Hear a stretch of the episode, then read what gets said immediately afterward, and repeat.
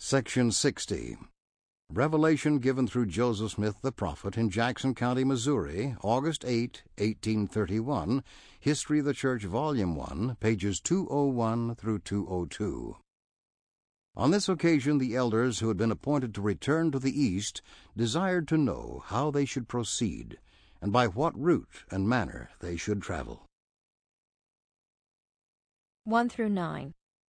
The elders are to preach the gospel in the congregations of the wicked. 10 through 14. They should not idle away their time nor bury their talents. 15 through 17.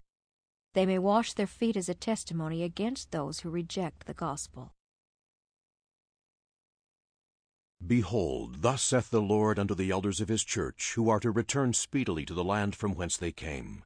Behold, it pleaseth me that you have come up hither. But with some I am not well pleased.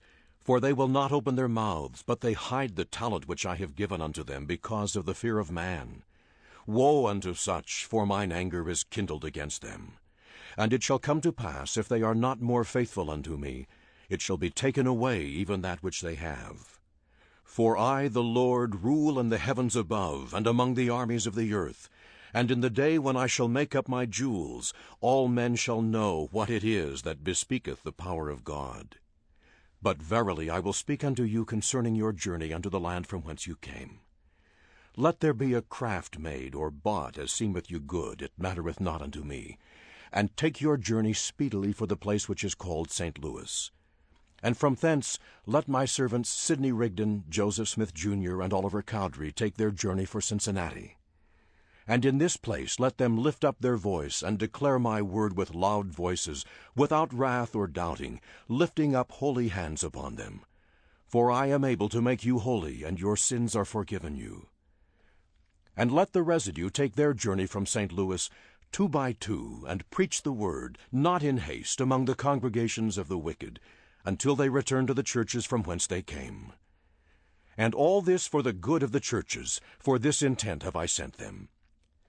And let my servant Edward Partridge impart of the money which I have given him a portion unto mine elders who are commanded to return. And he that is able, let him return it by the way of the agent, and he that is not, of him it is not required. And now I speak of the residue who are to come unto this land. Behold, they have been sent to preach my gospel among the congregations of the wicked. Wherefore I give unto them a commandment thus Thou shalt not idle away thy time neither shalt thou bury thy talent, that it may not be known. And after thou hast come up unto the land of Zion, and hast proclaimed my word, thou shalt speedily return, proclaiming my word among the congregations of the wicked, not in haste, neither in wrath, nor with strife.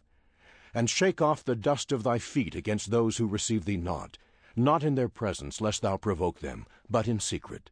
And wash thy feet as a testimony against them in the day of judgment. Behold, this is sufficient for you, and the will of him who hath sent you. And by the mouth of my servant Joseph Smith, Jr., it shall be made known concerning Sidney Rigdon and Oliver Cowdery, the residue hereafter. Even so. Amen.